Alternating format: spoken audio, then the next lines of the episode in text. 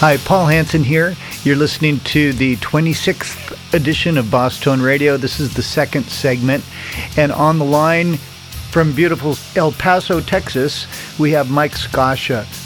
Mike is the guitarist for one of the coolest metal bands, the band Ministry. And underneath us, we're listening to one of their songs called Scarecrow. This is from my favorite album, the uh, Psalm 69 album. So, um, Let's listen a little bit more to this and then we'll pick up where we left off talking to Mike. By the way, check out the hypnotic quality of this ministry song.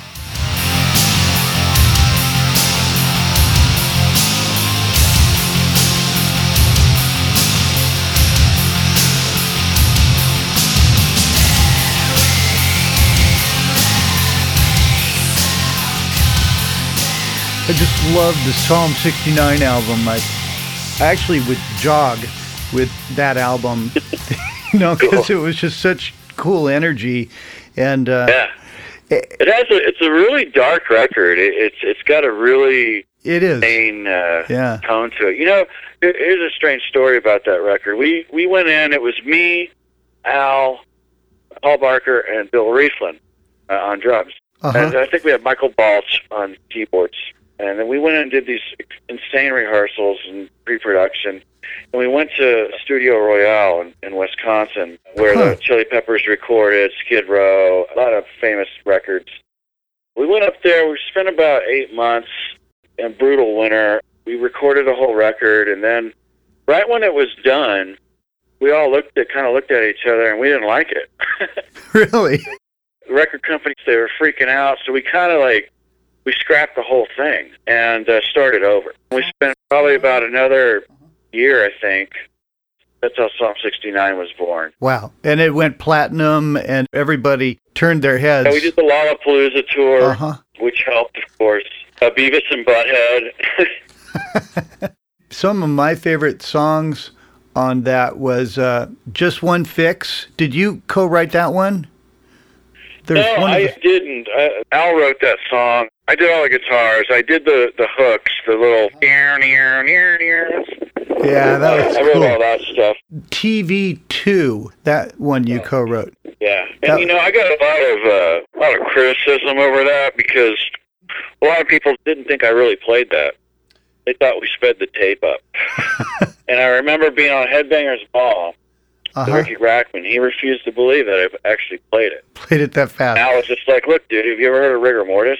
That's that's my trademark. Is my is my right hand." Okay, I just cut in this little part from the song TV2 that Mike was talking about.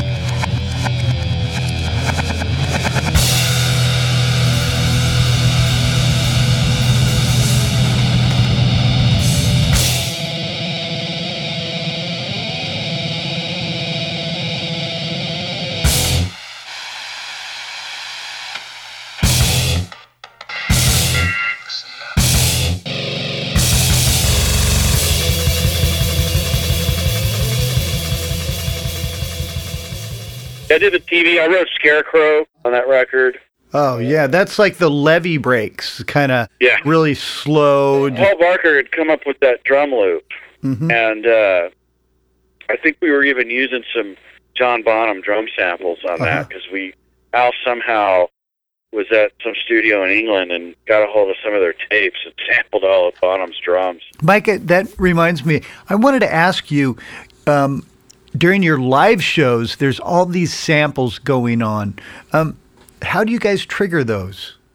Well, we never use tape live ever. Uh-huh. Uh, everything is played. We use samplers.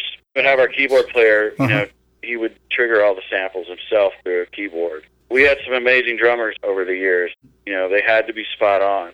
Yeah. Because uh, we were a very tight band. If anybody got off, you know, everybody would get off. Oh yeah, and the samples obviously can't adjust if the tempo's different or something like that. Our engineers and keyboard guys, man, kudos to them because it takes a long time to tune those things up right. Al's famous for changing arrangements around. Ah. So we we would spend a lot of pre-production time, you know, getting that stuff right. Hey Mike, let's talk about gear a little bit. Okay. You're a Les Paul guy. Love Les Pauls. Al hates them. I love them. yeah, you know, and you were playing a Les Paul back in the era when everybody switched to you know the Eddie Van Halen style. Yeah, I was with Ibanez for about eight years. Ah, I had some really nice custom-made Ibanez guitars that Chris Kelly and Mike Lippy over at Ibanez did for me. mm-hmm. But I would use those live, but in the studio, I was always using Gibson guitars. Mhm. I love Gibson guitars. I think they're the best. I love SGs, Les Pauls, Vs, Explorers. I learned on an Explorer. I was an Explorer guy for many, many years. Huh. But about the last probably 15 years, it's been Les Pauls. So amp wise, are you a Marshall guy? Oh, I heard you you play Budda amps now. I love Budda amps, man. Oh my God. You know, when I got off the uh, the Rio Grande Blood tour, I went to work for Gibson for like four years to Oh. learn all about guitar making and tones and woods and stuff like that. And that's how I got into amps as well because I went to work for Budda uh, for almost a year because Would- I just wanted to to learn how to create tones and what created my tones. So Mike, over the years, have you had any favorite pedals? Uh, Boss pedals. Uh huh. In fact, when the Roland GP8 came out, Oh, the multi effects. I think I was the first, one of the first guys to get it, and I used that thing on every recording I did up till like ten years ago. I turned Al onto those things. He went out and bought like ten of them. Yeah, for folks who don't know, the GP8 was the predecessor to the Boss GT series, which, uh, you know, the GP8 had eight different multi effects in it um, and was rack mount. Now the GT series are floor units. We still have them. Would you plug those directly into the console? Or would you plug it into an amp and then mic it? We plugged them into an amp. It would work great. Of course, you know, times change and Mhm. move on to other stuff. I nowadays I use stomp boxes. I use the Boss delays, the EQs, chorus, flanger, and then I use a Budda wah pedal. Just curious, which delay pedal do you use?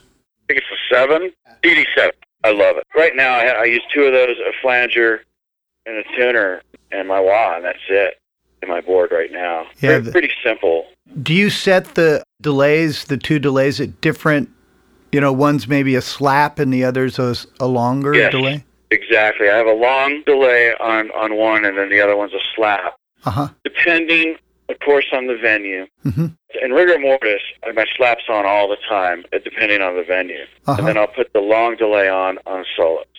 Of course, ministry is a whole other setup. You know, I have to have pedals for each song, pretty much.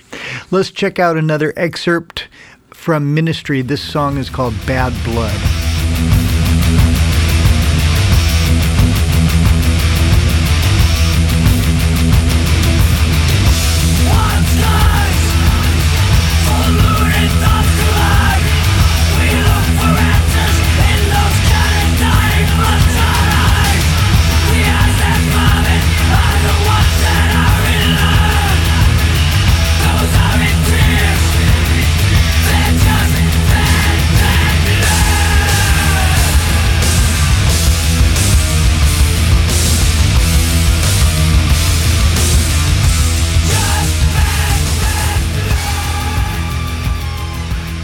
Mike, we were just talking about guitars, amps, and pedals.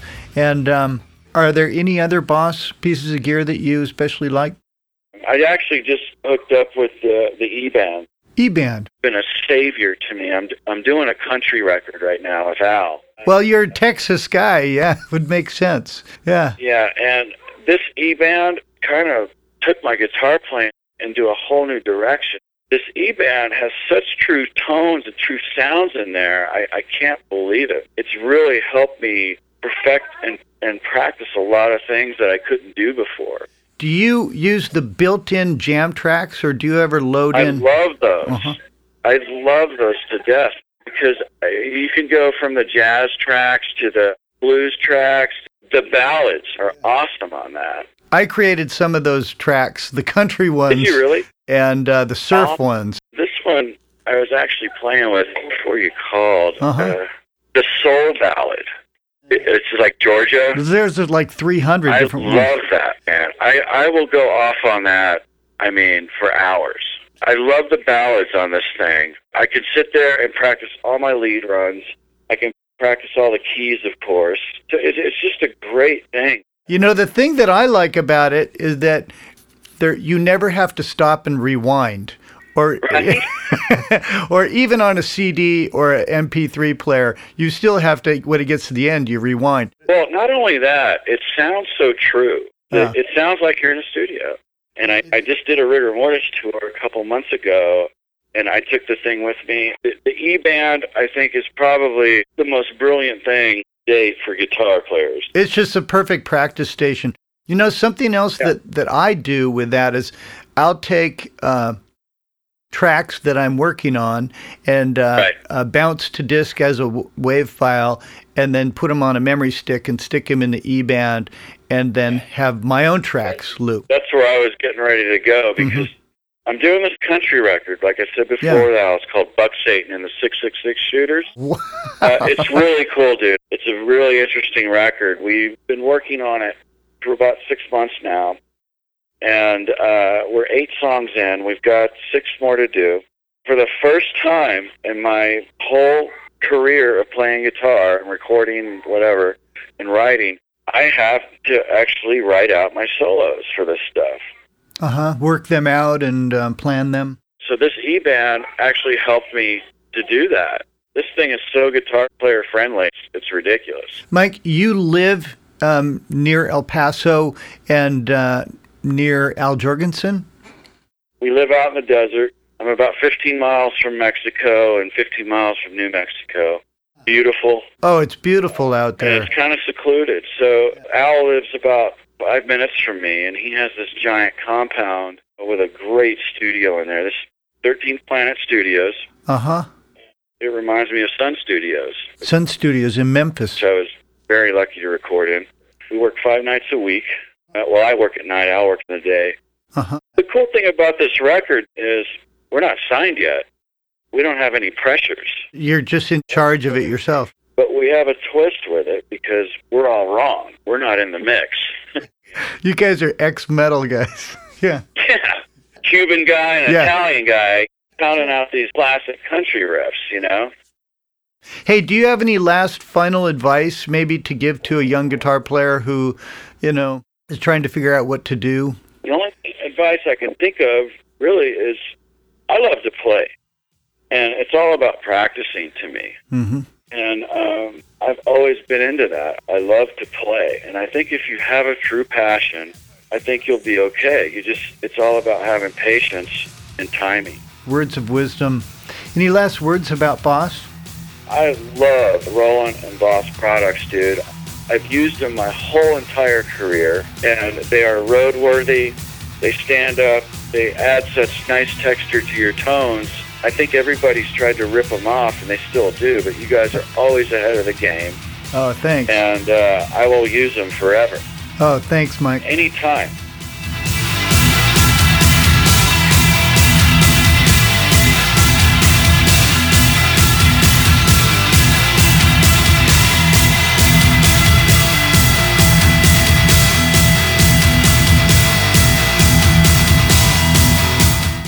I think I mentioned I'm a huge fan of Ministry. This is another one of my favorite songs. This is called Just One Fix. Hey, um, thanks very much for listening to Boss Tone Radio. And thanks to Mike Scaccia for coming on the show. Thank you for using Cool Boss gear. And it's Paul Hanson here saying, see you later.